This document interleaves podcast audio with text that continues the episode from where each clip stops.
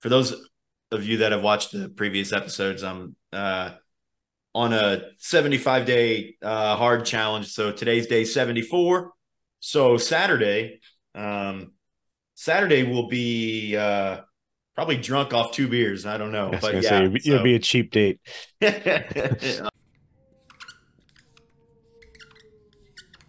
In this week's episode, the Dorks talk with Todd Grossweiler, NECA's Innovator of the Year for 2023, about innovation on the electrical side and how Allison Smith is taking innovation into their own hands when it comes to app development and cultivating innovation. It's a great talk, so sit back, relax, and enjoy.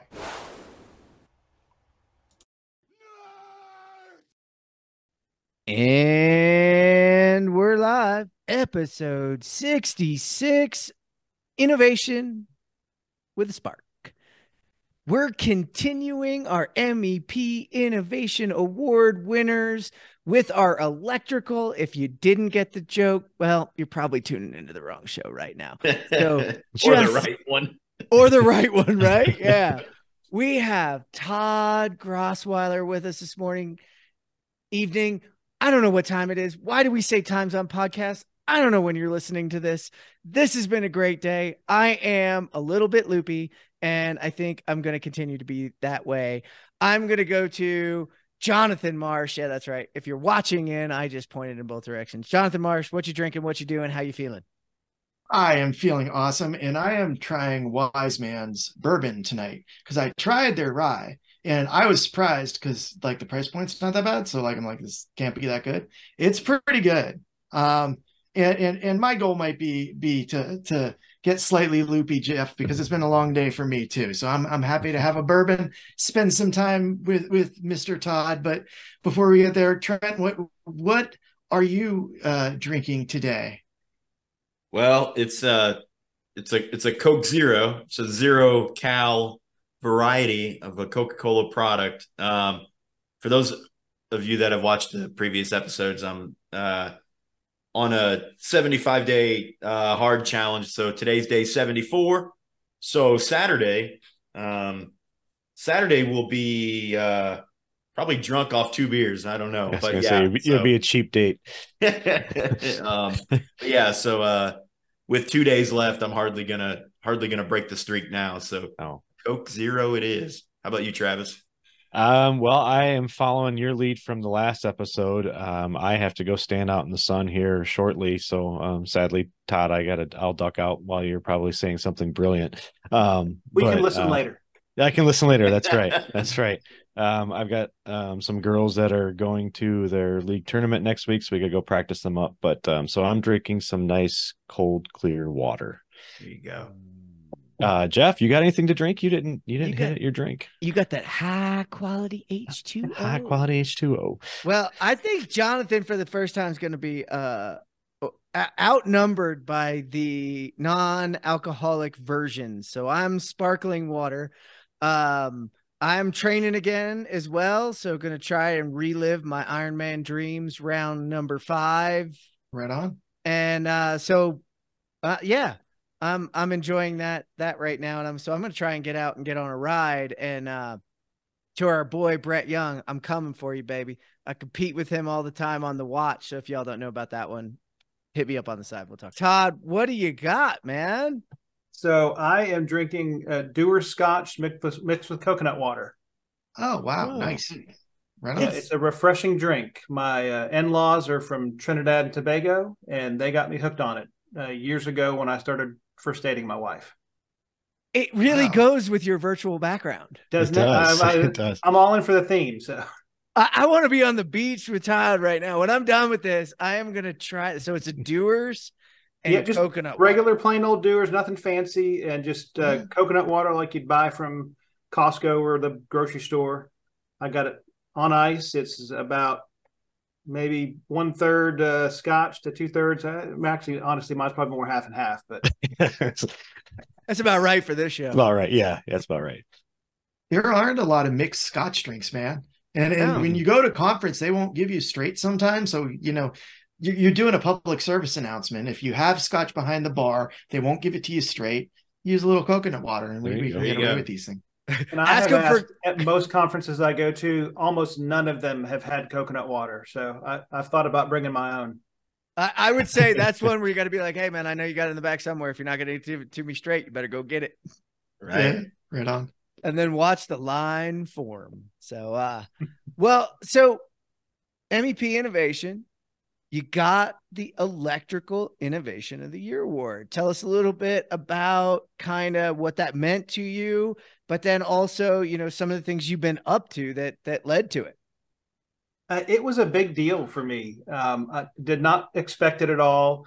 Tahira and group did a very good job of keeping it um, to the side. And you know, the the previous year's innovation conference, they had asked me to announce the you know Jared Chrisman as the the winner that year, and did not ask me at this last one to announce something. So I wondered if something was going on, but I, I still I didn't think that, there's a lot of so many good people that could have won the award. I, I was humbled to get it. Uh, I think the biggest thing for me that helped me get it is my willing to participate in just about everything. Mhm. Um, I, I heard some of what Doug Smith was saying in, in his podcast with y'all, and he obviously did a lot of cool technology things, but very much so on the people side too. And I think most of my focus on innovation is flown around dealing with the people and processes, sprinkling in a little bit of technology as it's coming available. Hey, Todd, this is the first time you've been on the show. Can you give the audience just a little bit of background uh, about you and about Allison Smith and kind of what you do over there? Sure. Uh, so I, I work for the Allison Smith Company. We're a commercial electrical contractor based in the Atlanta area, but we do work all over the country if the client is right and the job is right. Um, I have been there for 24 years now. Uh, I'm currently one of the executive vice presidents and uh, am looking to retire there at some point in my career, but I've still got some time left in me. So, but it's it's been a great ride, great company, uh, great people, which makes doing the hard work and construction more fun. Yeah, just so you guys know, the first time I um I saw Todd and they were talking about him was because he was wearing tights. Um, so he he he is he is one of the unique vice presidents um in, in the electrical field. Uh, in his uh, what do you what do you say like your your your your willingness to take part in in in in fun Shenanigans. Yeah, I mean, there might be some video Shenanigans is a perfect word. Yes. There might be some video evidence of that out there, isn't There there? there is, and uh, don't y'all worry, there will be more video evidence this year. Oh, Awesome.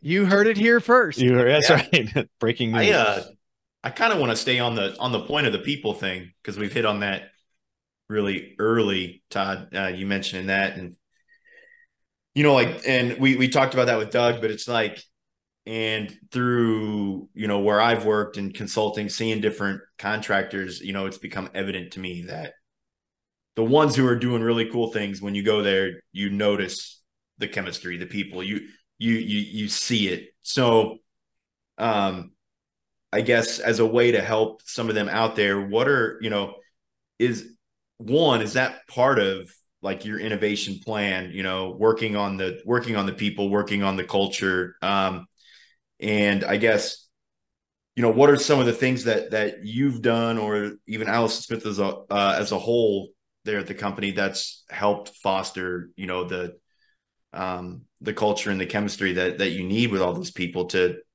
to even allow anything to be innovative, to even allow the tech in.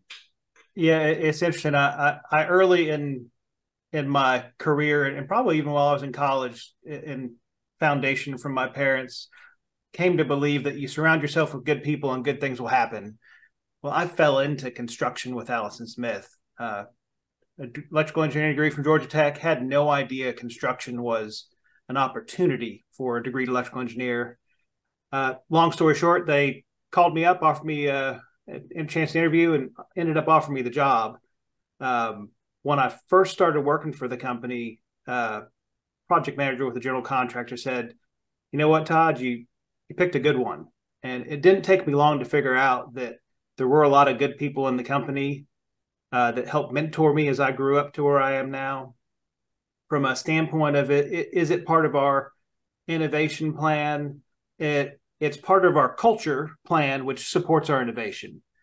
Uh, you know, we we focus a lot on the things that we do to make a a good working environment, both for our office staff and our field staff.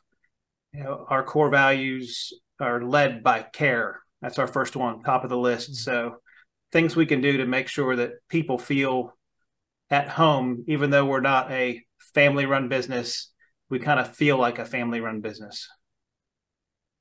And I would say, um, as I think I'm the only one on this call that had the opportunity as part of the MCA tech committee to go down and visit with you while we were um, planning the next MEP innovations. Um, it is very apparent um, going through your facilities, seeing, meeting a lot of your people. Um, there, can you kind of recap some of that visit for our listeners, for those of those um, that couldn't see it? I mean, you, you, you had a modular facility that was pretty cool. Um, you are, which I think is probably pretty unique on the electrical side still. Um, if you could, uh, and you know, dig into some of that and some of the stuff that we got to talk, uh, look look at and talk about over there. Yeah, absolutely. You know, uh, Allison Smith's evolved a lot in in our 80 year history. This year is our 80th year. Um, at my time here, it's grown leaps and bounds like most things in in the world have over the last 20 years.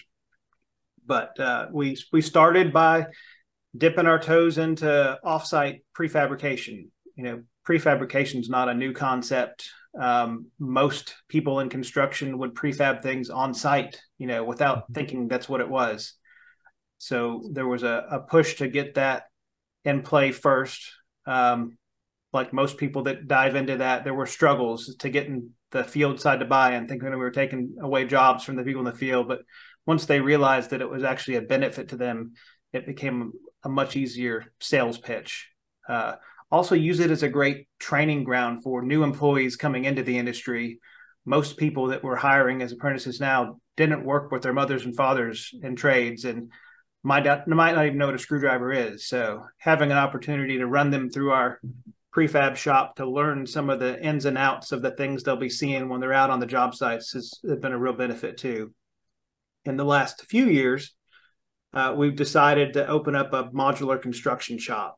Uh, you know, we we work on a lot of hyperscale data centers, and some of the projects that we've done have these modules that are built by other people and we're helping to install them. So it was kind of a logical step for us. This works one of our major scopes of work that we always do. Let's let's look into it.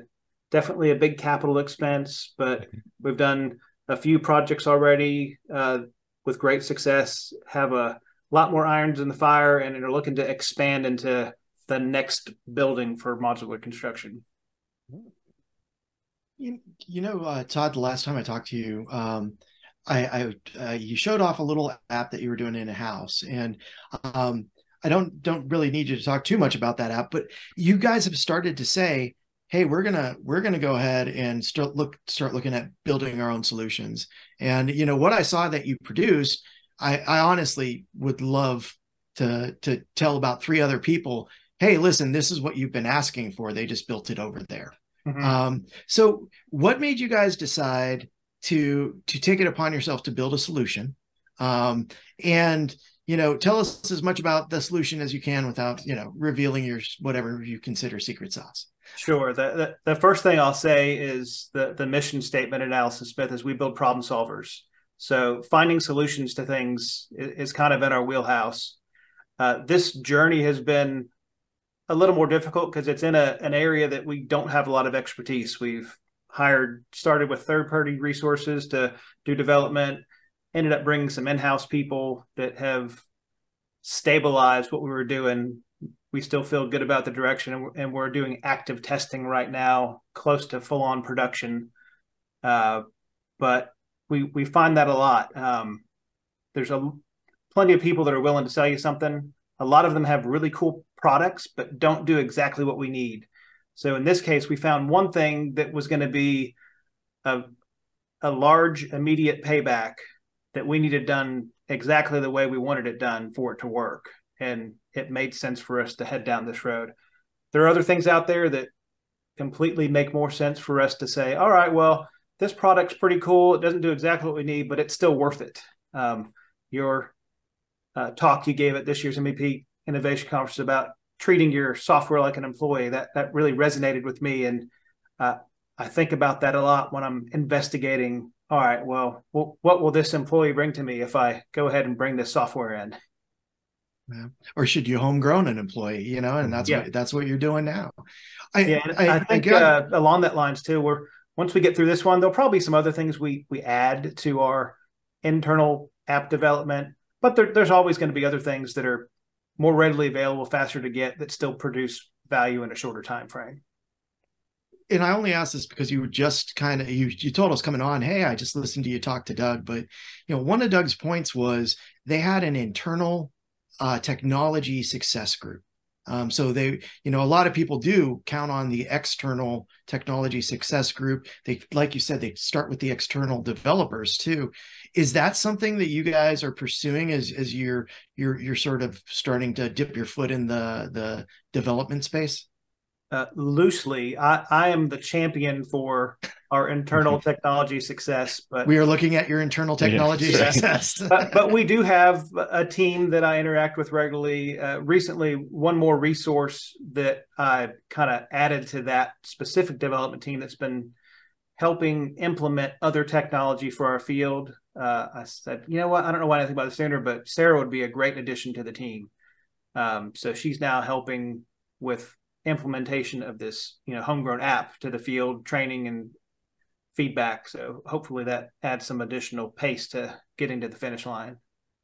Oh, has she been able to talk to you kind of give you an idea of how that's going because i think one of the things i noticed when i started working in app development is i learned why customer success is so difficult.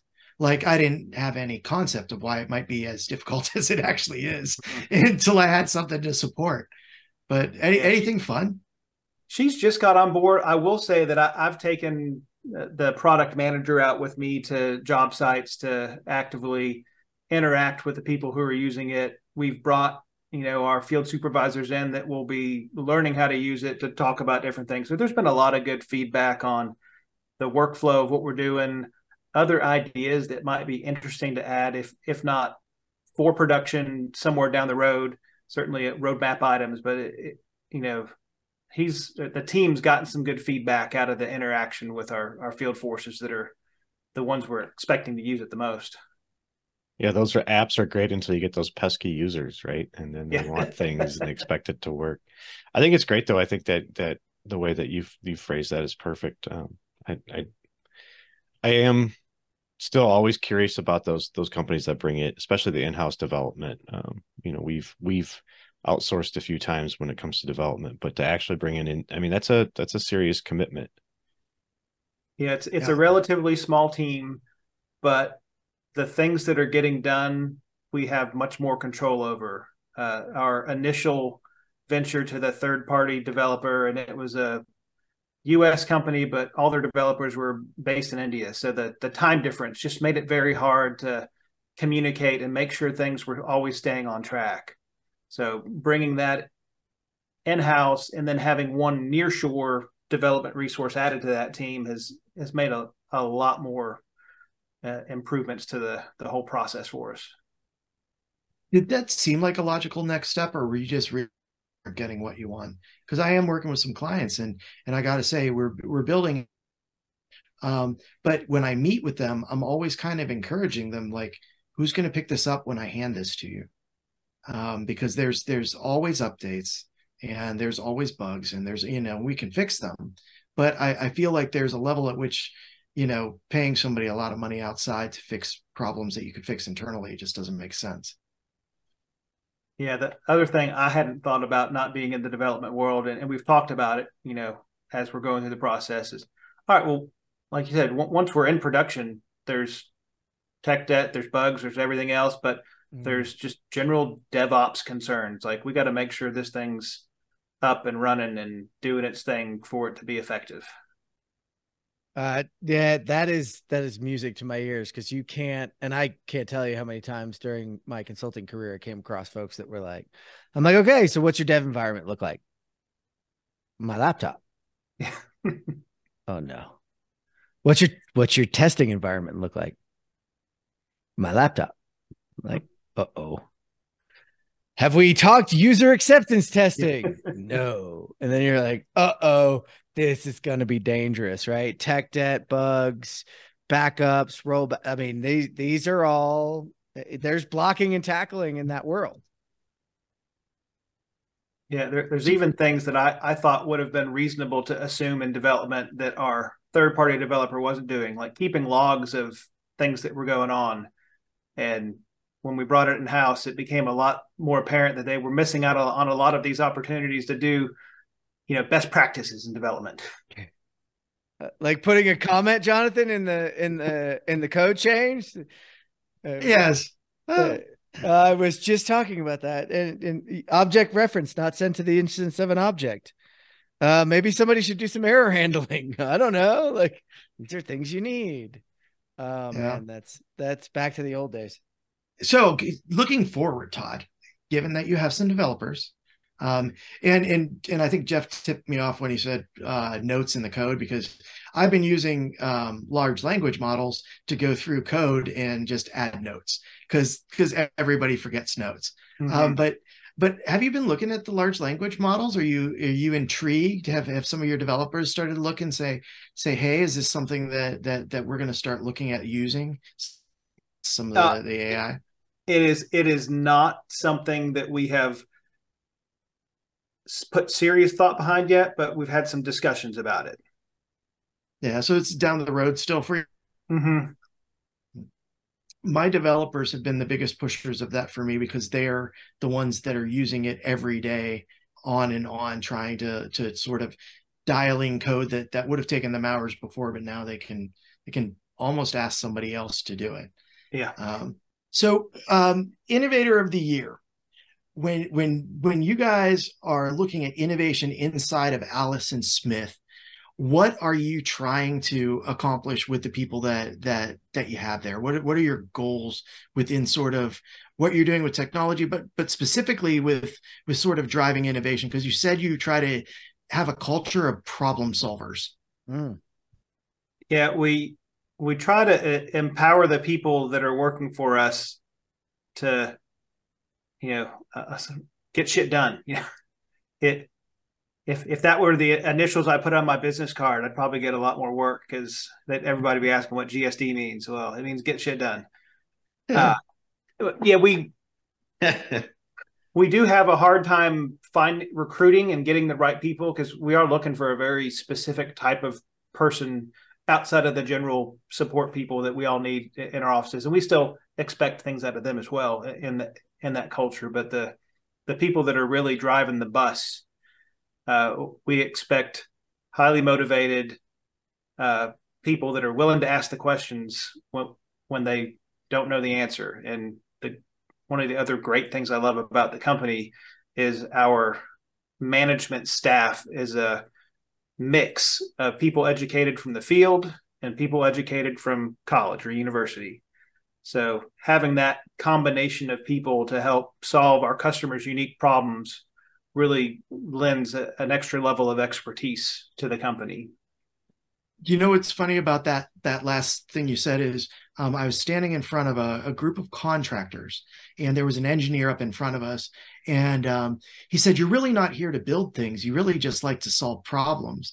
But the contractors I were with just started laughing, and they're like, "No, we like to build things we don't like any problems. In fact, our day without problems is a much better day. And and I think that that the when I walked away from that, it was at Autodesk University. What I really thought was, hey man, the people that build want to build.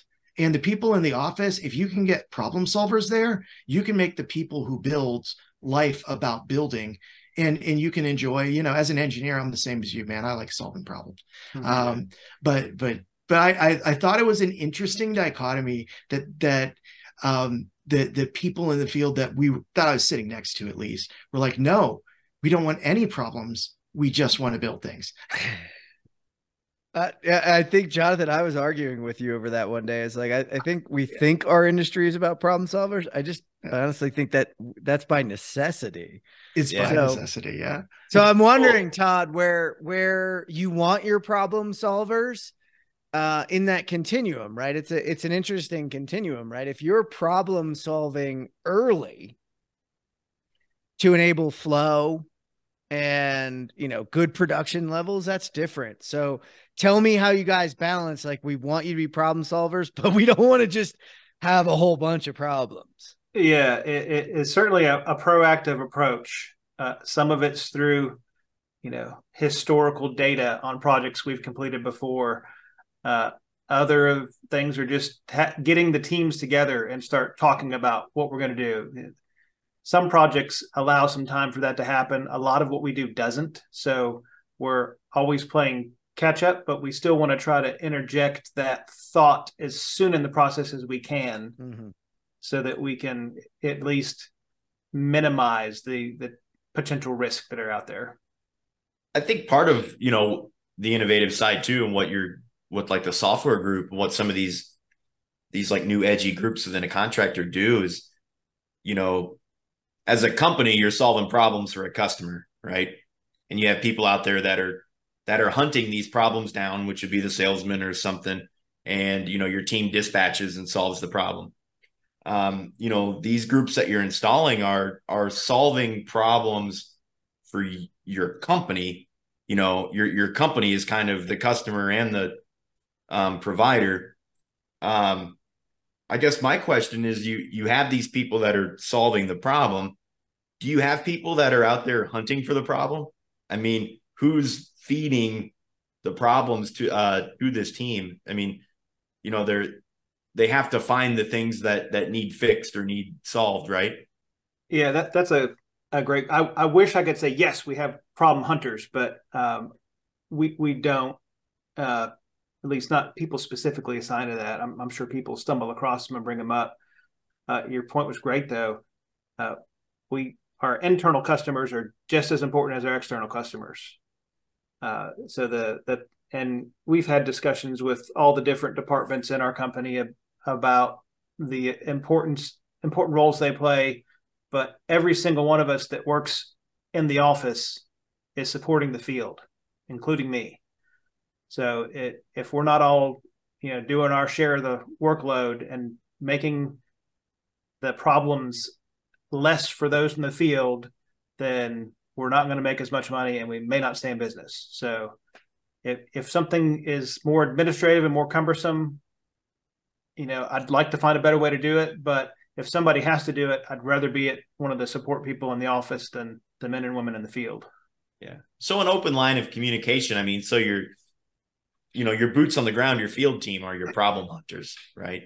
I guess they're problem hunters and problem solvers. They get to do it all yeah. they're solving a problem for the customer, but they're hunting problems that they have, right? So well, yeah, and and uh, I'm amazed at how broken communication often is. But it, if individuals, whether it be our project managers, our field supervisors, the apprentices, whoever it is, take a moment to have a conversation with somebody, and and it doesn't take very long to figure out where someone's pain points are. Yeah, it, it would be nice if we'd start to take more proactive stances towards that. We are in other areas. It just seems like that's one that's neglected.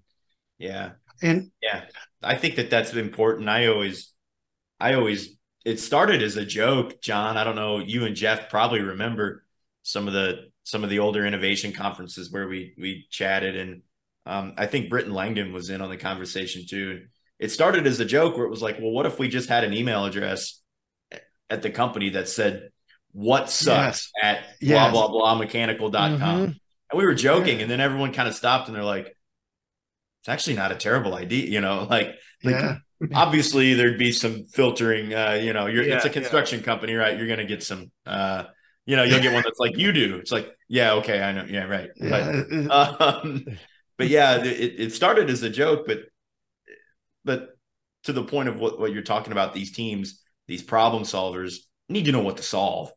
And I think the perfect people in the company to to relay that, you know, comes from the the doers. You know, if I make their life easier, they're going to make me more money. Right? Absolutely. I mean, and it, it's being present and intentional when you're interacting with your field teams is a key to getting there. Uh, I've I've sent several emails out with communication guidelines on how you should interact with different people and you know, most of that starts with listening to the person that you're communicating with. Yeah. Yeah. Yeah, we, we like spend a lot of time easy, talking. listening. Joe. Yeah. Yeah. Uh, we we I, I mean I will- I will tell you I was down last week and we we released a little uh a little bonus episode in between the Doug Smith one and and this one around the SoBuilt conference and that was one of the things Jesse Hernandez and and Jen Lacey did this emotional bungee jumping with us. And basically the whole thing Todd was like this is how you interact with someone. And and I don't want this that to sound condescending because honestly, I learned a lot, especially as a problem solver, right? Like I think each one of us in these fields, innovation, technology, we're we're problem solvers. Like if Todd, you come to me and and tell me something, my natural reaction is to tell you how to fix it. That's not that's not how you interact. It's not. It really isn't. And and sometimes it's not easy. So, you know, what you're what you're doing is going to those softer skills to allow people a to get to some of their own and get their own thoughts out and have a little bit of empathy, but also um for you to really listen. Yeah. Mhm. Yeah. The, We- the other thing I think about it and how we communicate with people is technology has given us a lot of benefits on being able to do things like this and communicate people that are nowhere near you. Um, but it's still very important, particularly when you're dealing with your internal teams, to be there in their face and on the job site, in the office, at least some of the time to see what's actually happening and, and get that information. I talked to it about uh, people that are we're looking to hire, you know, recruiting for the office. Ask, you know, so what's your work at home policy? And the, the honest answer is we don't really have one. Um, no official policy. Yes, we do have people that work from home at times, but our preference is for people to be in the office because if you're not, you're going to miss out on what I like to call accidental collaboration. You're walking by through the office and hear somebody talking about a problem that you had on your job. You might be able to give them an answer on how you dealt with it, or you might want to know an answer to how they're dealing with it. it it's hard to do that with uh, you know online That's- communication all the time. That's so funny because when all this started, you know, I think people like to point the finger at people at people or at you know because when this all started, it was the work from home thing seemed like a genius idea because everybody was like, well, we'll get rid of the water cooler where they're standing around wasting everybody's time. And then you go through this whole exercise, and now they're like, we need people at the water cooler where they're solving problems. it's like it's come full circle. It's like maybe Uh, they weren't just bullshitting every time they were at the water cooler. Maybe maybe they were actually doing some collaboration and work. You know, Uh, it, it, well, it, Trent, you're nailing it because it, this, this goes to the AI and Chat GPT conversation as well, right? Like there's this rubber band effect where it's just like, guys, it's going to snap back a little bit, right? It's like in the middle because we had the this truth too. always lies in the middle. In the right? middle, 'cause Everybody I worked in- out to- yeah. I worked in tech and and was young in the at the time when I joined the development world and as we were going from waterfall to agile and it was like oh we need to get rid of these offices and we need to open it up and we need to collaborate and we need to be together and then it was like we need to buy everybody headphones so they can't hear everybody Yeah, and then all of a sudden it was like, well, some people need offices. It was like, Yeah. ah, crap. And but Maybe then we again, just need to let people be people, and maybe just the the people that really give a shit, just kind of let them care and do their thing. Yeah. intentionality and creating environment for that to happen. Because there was a moment where I heard somebody say, like, oh, well, I've never run into that before. And I was like, I have. Hang on. Yeah. Let me grab you. Yeah. And and fix it and like within seconds, and it was like, oh wow, that's that's where this works, right, Todd? So there has to be a level of intentionality around that because you also then don't want to lose that person who's a primary caregiver and needs the flexibility and has to you know has to be at home for a period of time and your choice is no or yes no the answer is yes i want you but Mm. then i want to create an environment that fits you where you do get here and have connection and and purpose and and and community with us as a, as an organization. Well, and, and at the end of the day, if it's the right people that you're hiring or working with, that there's a, a solution to whatever life happens, problems occur. Uh, there's a time for a problem solver. Yeah. Right? Like Yeah. you're a great employee, you've got X happening. Let's solve that problem. Yeah.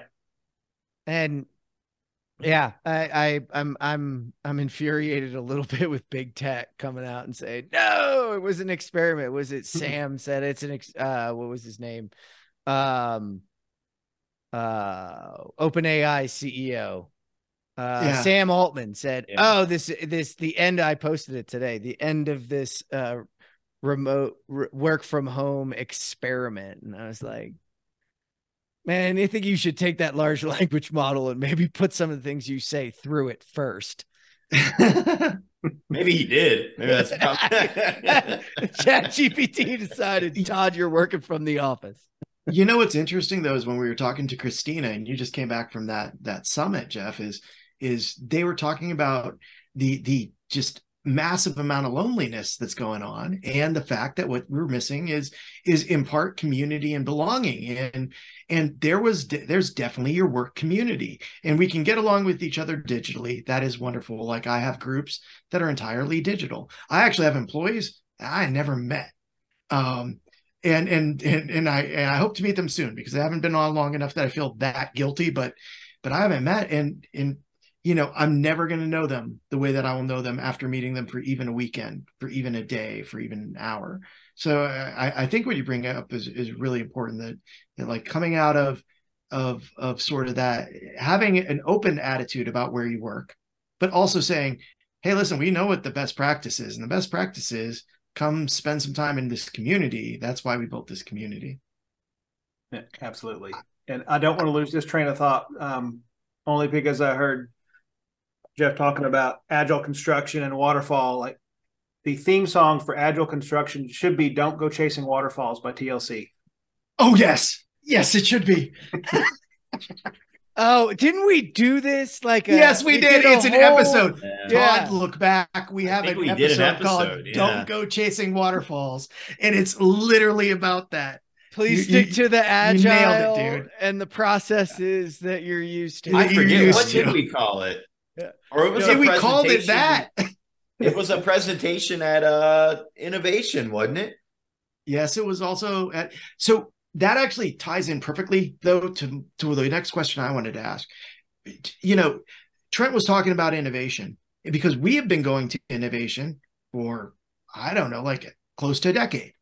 You have gone to innovation twice. Electricals haven't ever been there before. So, and then you you won an award, so you're obviously doing it right. But like, what did you think of it? Like, like what was your impact coming away from that? That's really the only time and in literally in history that has probably been that that all of the trades have come together for an event that is this impactful you know what i mean that, that, like that's really Sure. focused Yeah, uh, for me, it it was kind of almost like, how come we weren't doing this sooner? Like when you think about innovation, like this, this is what we we all should have been driving this train in construction much earlier than, than we were. So having an opportunity to participate in one and now two, uh, it it really, I don't want to say opened my eyes, but it it it broadened my network in, in the construction industry a- and allowed me to think about other things of collaborative innovation that can be done. when when you talked about that accidental problem solving or or what what did you say? Say Accidental collaboration. accidental collaboration? That's what the entire innovation conference sounded like to me. It hmm. was like a bunch of people going oh we're trying to do this but no one's doing it and somebody next to them going oh we've been doing that for five years. And and the the and it was just as many electricals as it was everybody else and sheet metal too. Like everybody developed their expertise. And people really really collaborate around that. And a lot of it wasn't in the classes. It was in the hallways. It was in the bars and it was in the events. Um that that last one that you were at the one that we were, we we just had Um, did can you think of anything that was like a major takeaway for you, a major major move that that you came back and said, I'm actually going to make some changes um, based on it?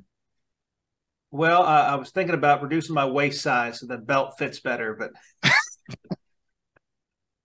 uh, it, it it really is. Um, I don't want to call it major because I was thinking about the same stuff from the previous one. Uh, interacting more w- with the other trade partners with more of an open mind about things. That, that's the biggest thing for me. Uh, you know, sitting in some of the classes or talking to some of the other trades outside of the and the halls or in, in the social events, you know, seeing how how they're doing some things and sometimes asking a question. Um, good good question, Trent. Sorry, ruined my train of thought, but totally killed it. this is what happens when Trent tries to make the guess multi. You know all the cool stuff that Todd just said. Trent, you just ruined it, right? But yeah, fu- functionally, you know, sitting there and, and, getting a chance to speak with the di- different, you know, trade representatives, there were some things I was like, huh, how come you're doing it that way? And, and there were good answers about, you know, whether it's how they're staging material or delivering things to the job site.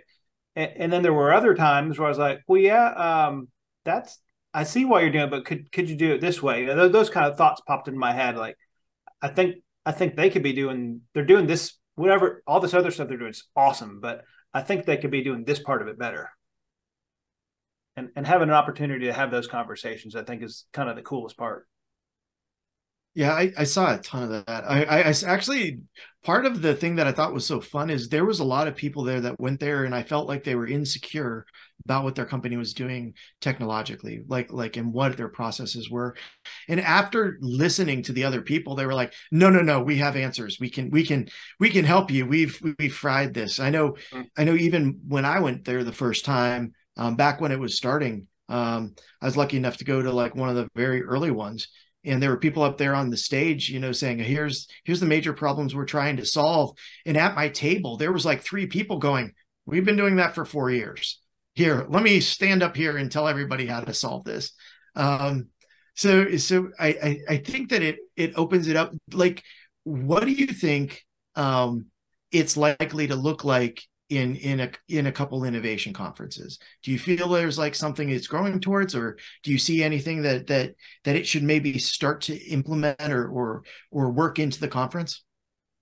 Uh, well first i'd like to see more electrical participation. I know we we grew first year second year like that we've got more people showing up. I, I really think it's a good thing for uh, the you know other NECA contractors to come participate in. From a standpoint of the future growth and benefits. It, it's a, a holistic approach to how the MEP trades handle construction and, and maybe some joint best practices. You know, I, I know we've worked on the construction life cycle with you and you've done a similar thing with MCAA, you know, coming together and, and having now, a, all right, here's, here's how the best way we think from experience to tackle these different things and, and to really leverage taking control of the projects more than we do already. You know todd i'm hanging out with the MSCA and we're doing something similar and i'm, I'm like looking at them like hey there's this conference. Mm-hmm. yeah. Now a lot of them are already going to it because mca and MSCA kind of overlap but i was like hey you know bringing service contractors there to look at prefab to look at the shops, to yep. look at what we can do with modularization. You know, I, I I'd love to hear their voice. Um, and they're the ones that are solving problems. They're like, uh, they go out to an emergency. They don't even know what the emergency is. Trent was laying it out for me. He used to do a lot of service work. He's like, mm-hmm. we get there and it's like, is it on fire? Okay, put out yeah. the fire. All right, right. If, now. If yes, then do then okay. Yeah. I know. if no, then all right. Let's let's go. Yeah, it's uh, but the sir i mean what a perfect entity to add to all of this because it's the missing piece. Yeah. the missing piece in all of this like mm-hmm. i think my vision of the innovation conference down the road is going to be you know we talk about project delivery methods. You, you, know we go to these advancing prefab and all the other you know conferences that are out there. They're talking about design build and dfma and ipd integrated project delivery is the big one I think to me, this stuff leads you, you're getting all of these contractors that have dedicated to being innovative and good at what they do. We're bringing them together. I think we're going to build these IPD alliances um, with these contracts. I think they're going to, I see them putting together these teams that do that integrated delivery for projects. Like what stops Allison Smith, you know, an electrical in Atlanta meeting with a mechanical in Atlanta that's doing the same thing and um and forming that and then going after projects together in a, in an integrated way. I'm being smiled at. What's uh, you, you don't build back America better in DC. You, you do it together, working with your other teams. Yeah, yeah. I I was smiling because you're hitting exactly what I what oh, I think we need. I was like, oh I, man, is there like a no? It was like or something, or I don't know. No, you got, you got a booger hanging out of your nose. It's all right. yeah, no. no, we'd let him go the whole show with that. that. I just saw. Everybody I was like, oh no, something. Now I, uh, I, I would agree with you that the cohorts is what I'd call them are coming. Um, I think they have to actually. If you if you really take a step back and look at it, like the consolidation is real. It's happened in every other industry. Um, will it happen in our industry? It's questionable. Um, will it happen at certain cohort levels? Maybe. Or can you actually maintain what I think's the the highest level of value, Todd, is that like your electrical focuses on what you do and you're damn good at it. Um, but partnering with a mechanical that has a very similar and um I would say symbiotic approach to what they do. And instead of what we do now, where we have these distinct lines, you blur those lines as an organization and solve it.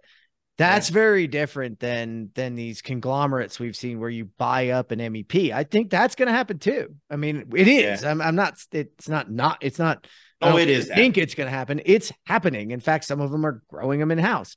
So I, I'm interested too in um, this might be the first playground um, where you as an electrical get to challenge our our SMACNA friends and tin knockers and get to challenge the mechanicals to think the way you guys do a little bit. And i'm wondering where where you've seen that um, have a benefit maybe on both sides um, or where you want to see more of it right? Like next year's innovator of the year um that's you know going to take the crown from you. If you could if you could have them be working on anything what would it be around that? Yeah uh, you know and you bring up some great points. There's not one right answer to how that's done. Um i i tend to lean towards the cohorts and collaboration more than the buying up an mep and doing all this one stop shopping only because i feel like there's more thought, not master, one ring to rule them all, so to speak. Yep. Um, and you know, my problems electrically are not always the same as the other trade partners' problems. They might be related, but the approach to the problems could be different. And as if we get together and talk about it, um, there may be a, a reason why taking one of the other trades approaches to a related problem is better. Yeah, yeah I, I I agree with you. I want to throw something else out there, and that is that that in every firm there's like a department or a division that is sort of the redheaded stepchild of of the company, and that never develops the way it should. If it was an independent company having to spend for itself, it does. And and so I, I watched some people buy up some some things that you know as they're buying this piece whether it's a sprinkler piece or something else like you're not interested in that work you just want to close some gaps you're not going to give it the the the uh, the dose of reality, I guess maybe it needs to survive. So I, I, I very, very much agree. Yeah, well, that, that, that's where you should go. I don't think it directly solves the problem, right? A lot of times in these projects, it's like, why do I want to own that piece or that scope? Because the people I've worked with in the past have gotten in the way of me doing the scope that I'm good at. You know, I'll use the, it's like I'm really good at mechanical systems, but that damn electrical contractor that I work with over and over again gets in the way of me being as modular or as efficient as I can. So I think that they think if they go out and buy it and do nothing with it but own it, now they're like, well, now they're going to work together and it's going to be fine. It's like magic no, happens. No, it doesn't. If if you just found the one that that's good at what they, I mean, I think that's the. I mean, I don't think you need to own it. You just need to work with the right people. Yeah. Yeah, But- Jonathan, your point's good. Care and feeding uh, is is very different. Go ahead, Todd.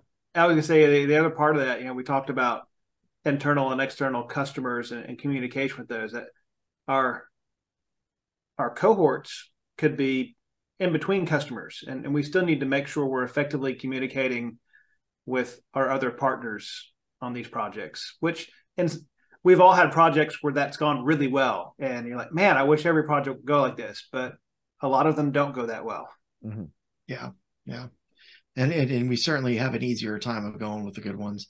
I wanted to bring up something that that was kind of weird that I realized we were talking about about three innovations back. Um, Sean McGuire invited a general contractor to mix in with the entire innovation system. I remember I sat next to her. I think she came to two, um, and her takeaway was insane. Like she was bouncing off the walls with happiness at understanding us do you what do you think todd of of maybe uh inviting an architect an engineer a couple of gen not enough to to to to make this overwhelming but like do you think that there's value there or or because we all kind of said when i said service we're like yeah and and it's like but if we move beyond the trades does that does that change the flavor of that for you Um, I, think there's certainly value there. I don't want to diminish what the concept of of the innovation conference is for MEP, but at the same time, my number one rule for communication with people is seek understanding. So if we have another person that's involved in the process, another team, whether it be the architect, engineer, or general contractor, and they don't understand what our issues are and what we're trying to overcome, then it's more difficult. So getting some level of involvement from those types of people, I- think could definitely bring some value. Yeah, I think John, we hit on this last year, right? We had the closing anti keynote was a general contractor that's very focused on understanding and educating the trade partners on what their problems are that they face that they rely so heavily on us MEP at that conference to solve right? And to be play a huge role in the flow and the way that things move forward and to see our own biases and to see our own issues but to also see their issues. And i think that cohort idea i wouldn't want to bring in a bunch of architects a bunch of engineers. I- think there's another conference for that right? There's a advancing ipd or you know whatever. We can create other ones. But uh todd i think you're right. Like i as much as right now the mechanicals, electricals, and and, and plumbers they are learning from each other, they could use to learn from the other stakeholders in this to learn what makes them tick. To learn, you know, it's so interesting to me because I get the chance, right, to go up this chain, given what I do as a day job. I'm all the way up into the owner's space. And what everybody cares about and what everybody thinks everybody cares about that does not line up. It never has. You know, it goes to, you know, working together and being in the same space. Like we don't know that. We can't see it. Yeah, the the other thought that popped in my head, you know, we build things in construction, but one of the most important things we do is build relationships with the people we're working with. Uh, we've done this some for some of our mechanical trade partners here locally and for some of our general contractors kind of put on a, an electrical 101 kind of presentation about here's the things we think about when we're looking at an electrical problem or electrical project here's our pain points here's uh why we do these things to give them just a, a general basic view of, of how we approach something. So our general contractors have found that useful. You know it was nice the mechanical team found it useful too and we've kind of you know we had them do a similar thing for us like all right well we work with you all the time but we don't really don't understand you know the details of what you do. Could could you do a similar presentation for us? So doing those local people you work with relationships you're building, kind of presentations uh, overcomes a lot of that. And you know, we can't lay it all down and say, all right, this is the new rule. Everybody in the country is going to do it. We have to do it community by community. And, you know, it's that proverbial pebble in the pond. You get the ripple started and it, it'll start heading out.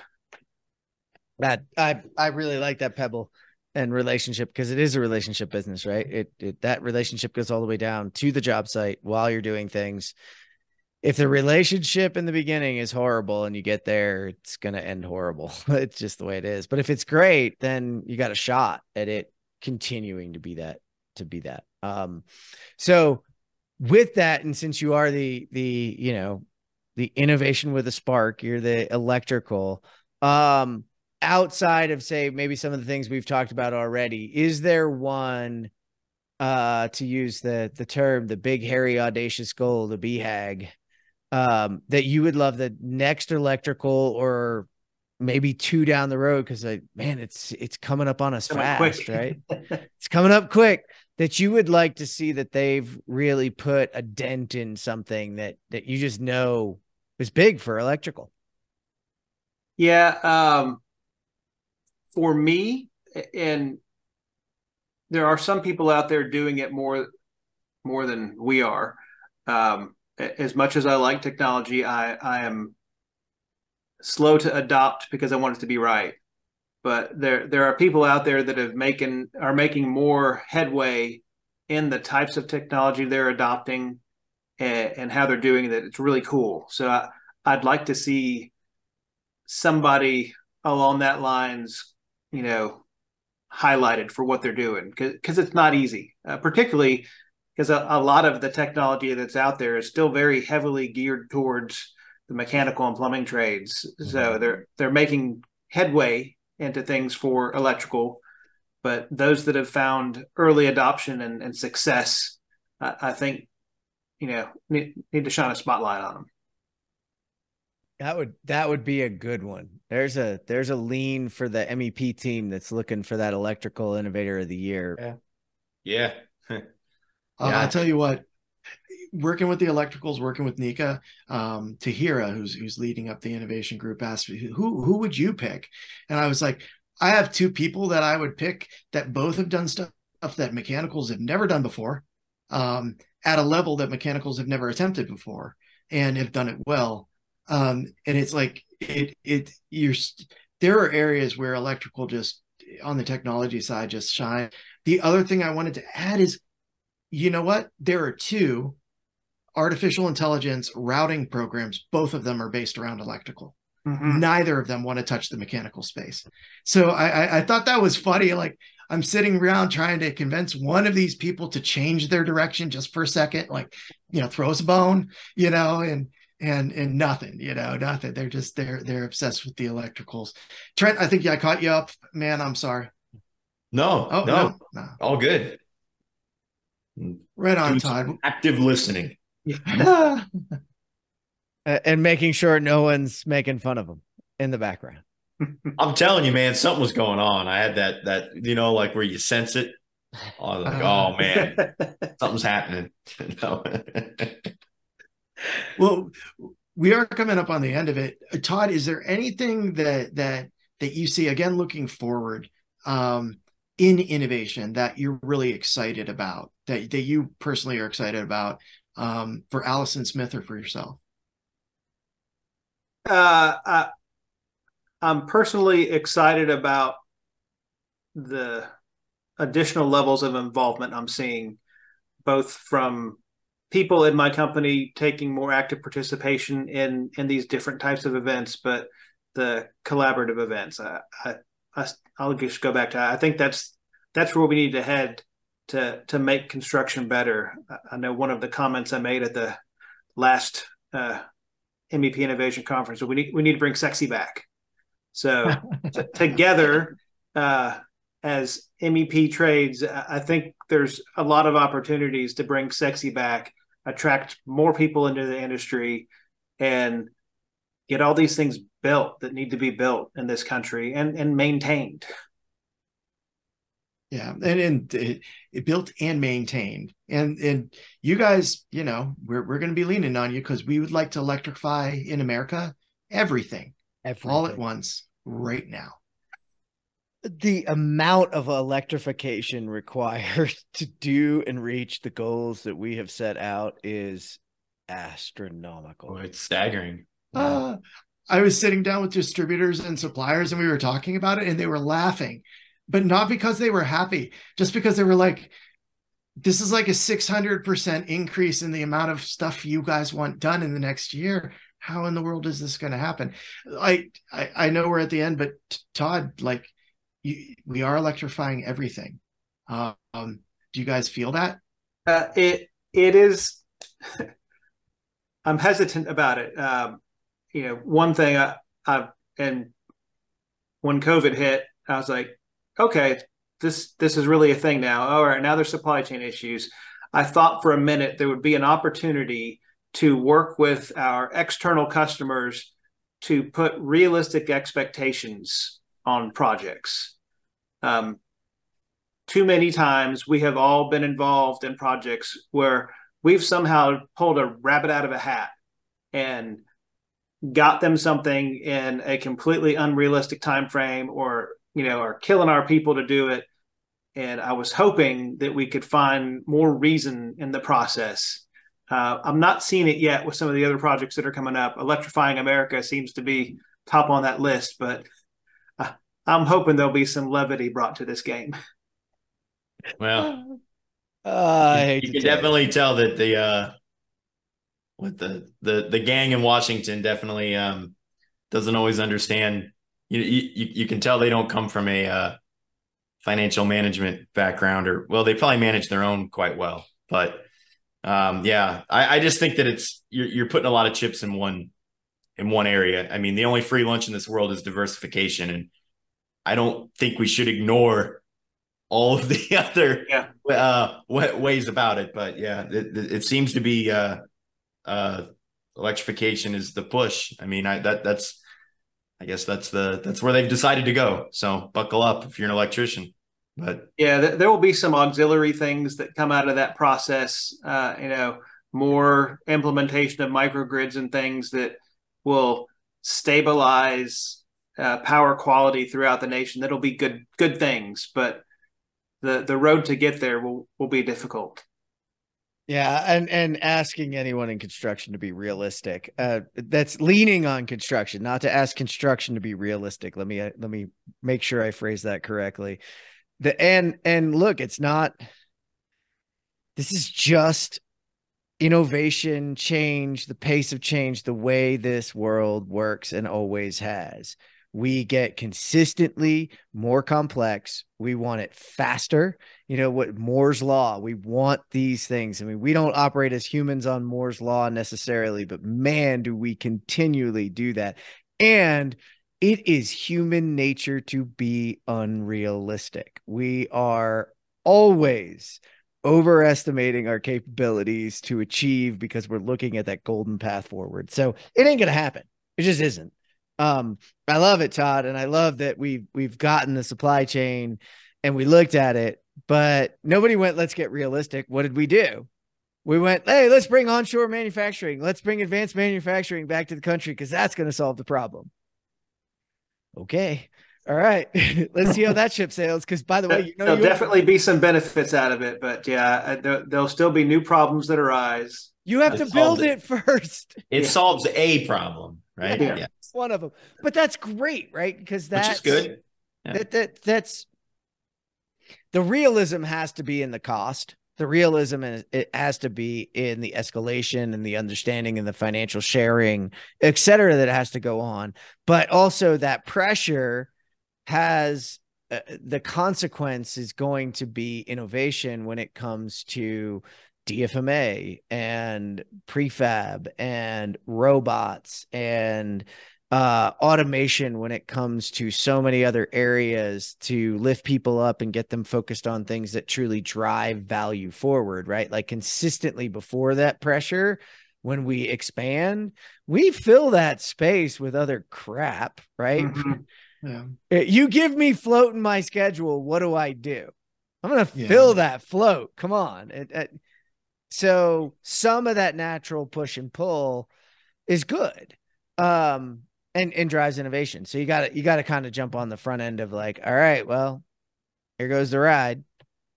I I actually had a business counselor that said crisis drives growth.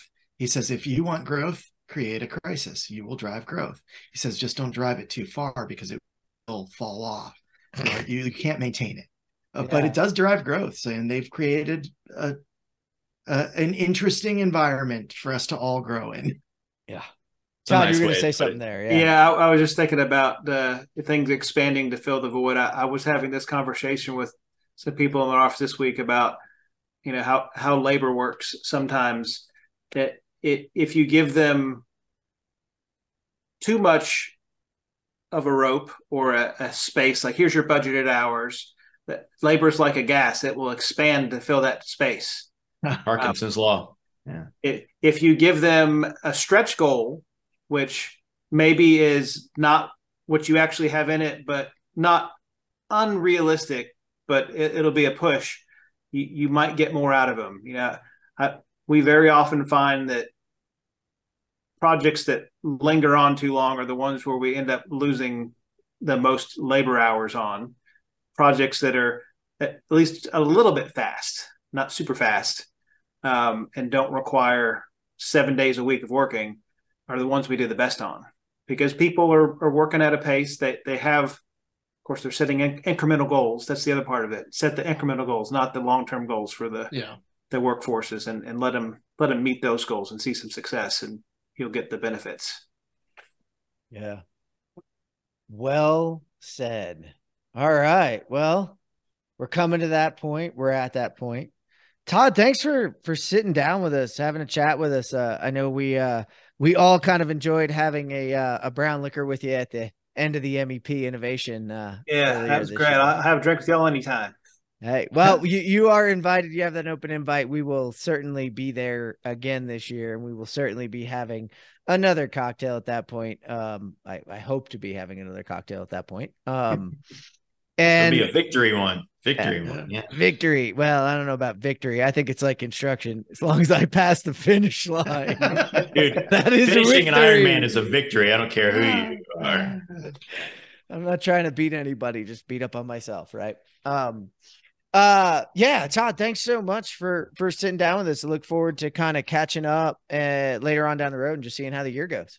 yeah absolutely this was great guys uh, glad to talk with you look forward to seeing you again soon Yeah, and thanks for the uh the hint on the tropical drink with the Dewar's. I'm sure a few of our yes viewers are gonna like that. give it a shot you you will come to love it it's great by the pool it's great by the beach you know just a good summer cocktail Hey, Sean McGuire, if you're listening in, we need a TG special at the uh, MEP Innovation There we next go. year, right? Right You know, on. Like it, we'll have a we'll have a toast to TG.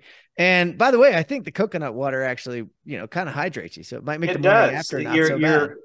You're you'll have a better next morning for sure Yeah. I think I think the industry itself needs a little bit of coconut water in its Dewar's. Uh, and with that, we want to thank Todd for joining us for episode 66 Innovation with a Spark. Stay tuned. We'll see you soon.